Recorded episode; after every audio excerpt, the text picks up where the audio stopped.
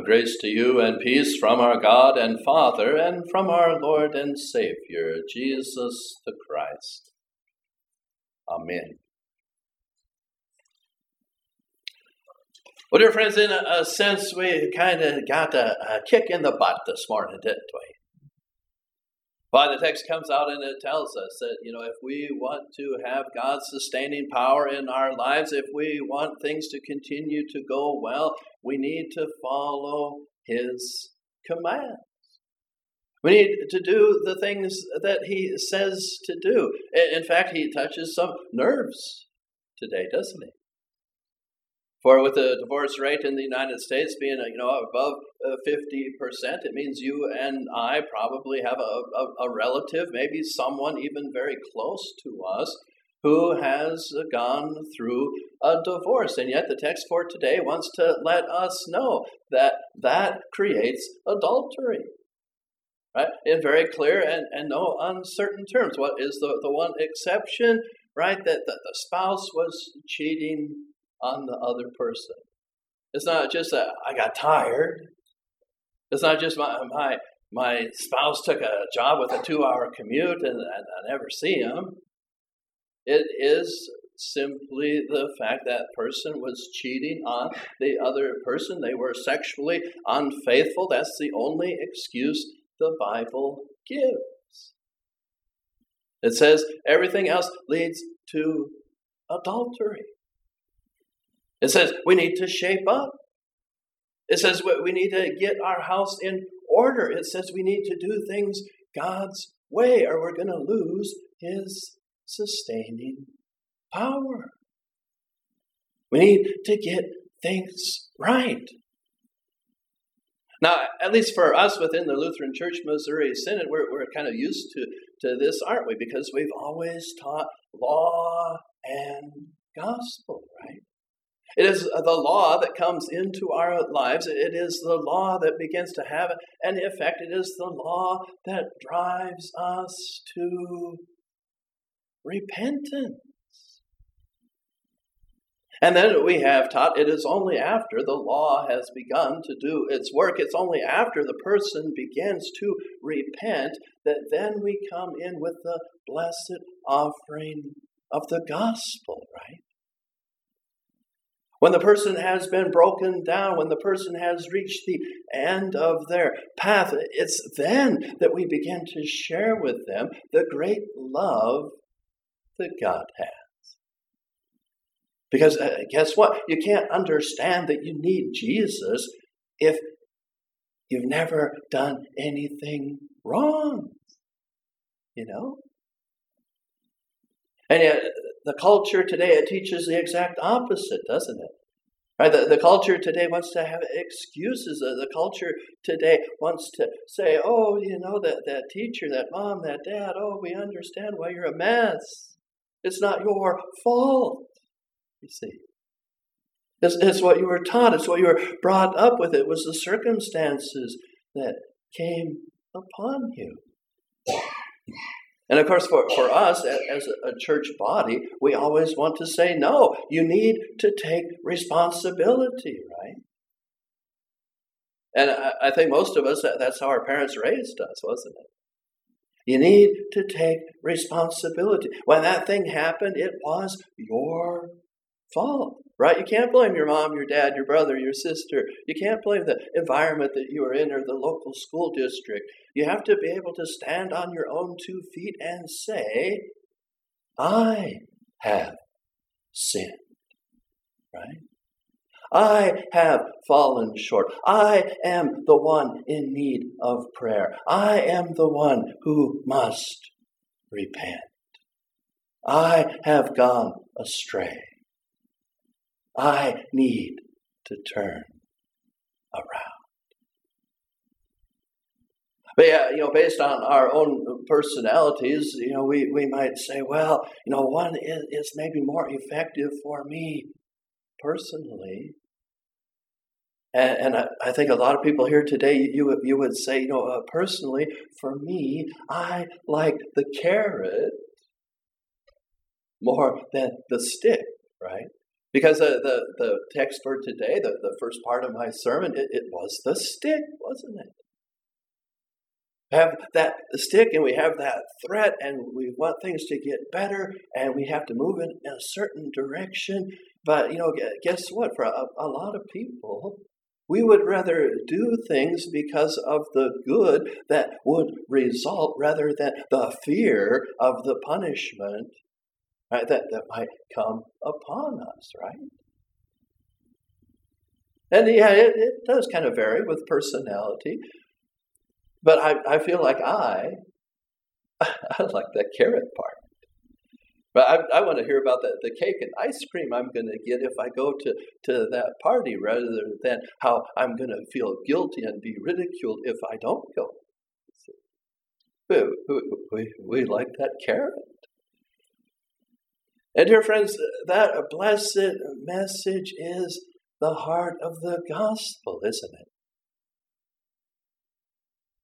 The gospel, it, it could simply be, you know, God loved us so much that he took us from slavery under Satan and he made us his slaves.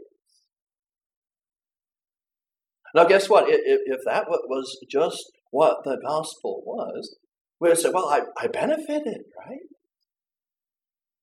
I was the slave of a cruel task Master, I had, you know, things were terrible for me, but then God came and He bought me as His slave, and then I moved into a better situation. And if that was all that the gospel was, we'd say, hey, I, I improved. Things are better. I am the slave of the Most High God. We, we could sing songs about that. We could even be happy about it, couldn't we? But you, you folks, you, you all know that's not that's not the answer, is it? That's not quite right. Is the pastor confused today? I, I don't think he's got it quite right. See. Even if it was a step above that, even if the Bible said, you know, uh, God noticed us in our slavery to Satan, and He said, hey, I'd like to hire some of those people to be my employees. Well, well, well, that would be nice, wouldn't it? Say, you know, I, I used to be a slave and my life used to be terrible, but then the, the factory owner said I could be free from that. I could come and have a nice job in the factory. You know? and I, I, I, could change in the employees' changing room, you know, the employees' locker room. I, I could hang out there and, and I could be with the other employees as long as I stayed out of his sight of the owners, you know. I could be a servant. I could work in the factory. It would be it'd be nicer, wouldn't it? It'd be nice. I was a slave. Now I work in the factory. He takes care of me. He's a good guy. I have things better. You know, dear friends, maybe you have a, a friend or a, neighbor, and, and being a, a, little bit facetious, they, they've said to you, you know, if I can just kind of slide into heaven, you know, and, and maybe I could get a, a job as the, the janitor in the basement. No, that's all I want. I don't know if you've ever heard anyone express it in those kind of terms, but you know, it's that idea that you know, I, I understand I'm not really good enough, but I hope I can slide in there, and you know, maybe God won't notice the janitor in the basement, and I could just kind of have that little job, and everything would kind of be okay. It'd be okay. It's all right. But, dear friends, I have to tell you today that's not quite it either, is it? For our Lord God says that He loved us so much that He made us His children, right? Children of the Heavenly Father, safely in His bosom gather. Maybe you, you sang that in, in Bible class or Sunday school or vacation Bible school. But it's that very essence of the Christian faith, isn't it? That we are his children. Now, many of us, we've been in, church long enough, you can remember that, that old red hymnal that we used to use. And, and maybe you recall the, the confession of, of sins in the old red hymnal. Maybe for, for some of you ladies, you, you maybe scratched your head a little bit and said, well, why does it always say sons of God? Why does it, it always, you know, use sons? Here, here I'm a, a, little girl growing up in, in the, the church, uh, and, you know, I, I don't know. I don't know about, you know, confessing always about the, the sons of God. But, dear friends, I'm just going to share with you today, it, it did come from ancient times. And, and, the reason that they used the term son was because it was the son that got the inheritance, wasn't it? You know, I, I, can even remember in my own family when my, my grandmother and grandfather passed away, the farm went to the sons. And, and, certainly they, they took care of my mom a, a, as well, but you know it, it was something uh, a, a, little bit different, right?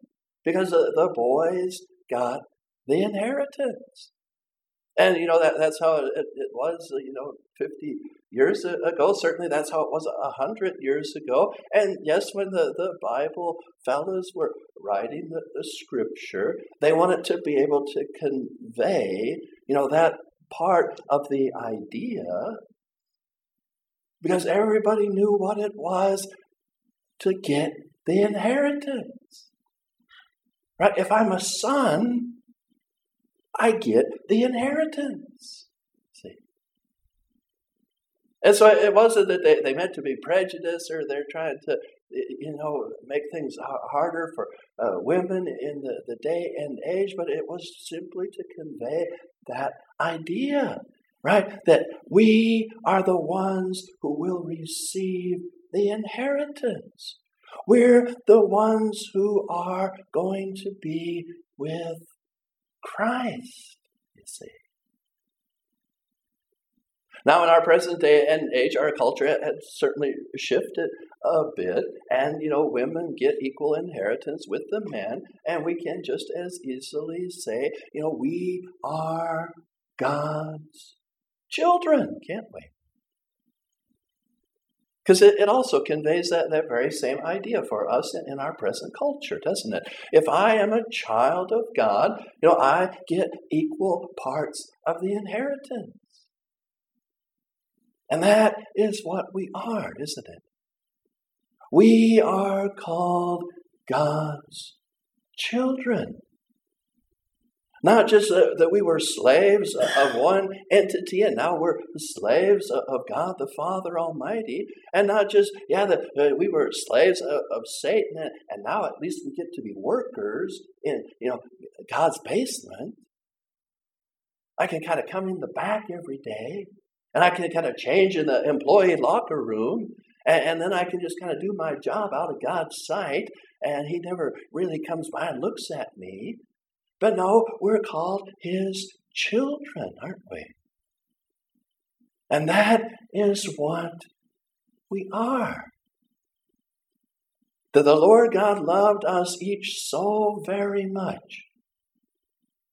That he was willing to send His Son into this world to face certain death in order that we could be adopted in order that we could be called his children, in order that Jesus, the Son of the, the Most High Owner, could call us his brothers and sisters. You see, uh, dear friends, when we hear that message in its entirety, we should get kind of a little shiver running down the back of our neck, shouldn't we? You know, God, the Most High, He, he, he sent His special forces into this world. He, he sent it led by His one and only Son that we might be freed. And not only that, that we could have that freedom, but that we could come and live with Him for eternity. You know, knowing that Jesus would die in the process, knowing that Jesus was the only trade off that the opposition would accept, God sent him anyway. And Jesus came and offered his life not just to buy a bunch of slaves, and not just to, to get a bunch of employees into the factory, but he did it so that we could be his brothers and sisters. So we can be co inheritors. So that we can live with God forever. Behold, what manner of love the Father has given unto us, that we should be called the children of God. And that is what we are. Amen. Now may the grace of our Lord and Savior Jesus Christ and the love of God and the fellowship of the Holy Spirit be in your hearts and minds now and always. Amen.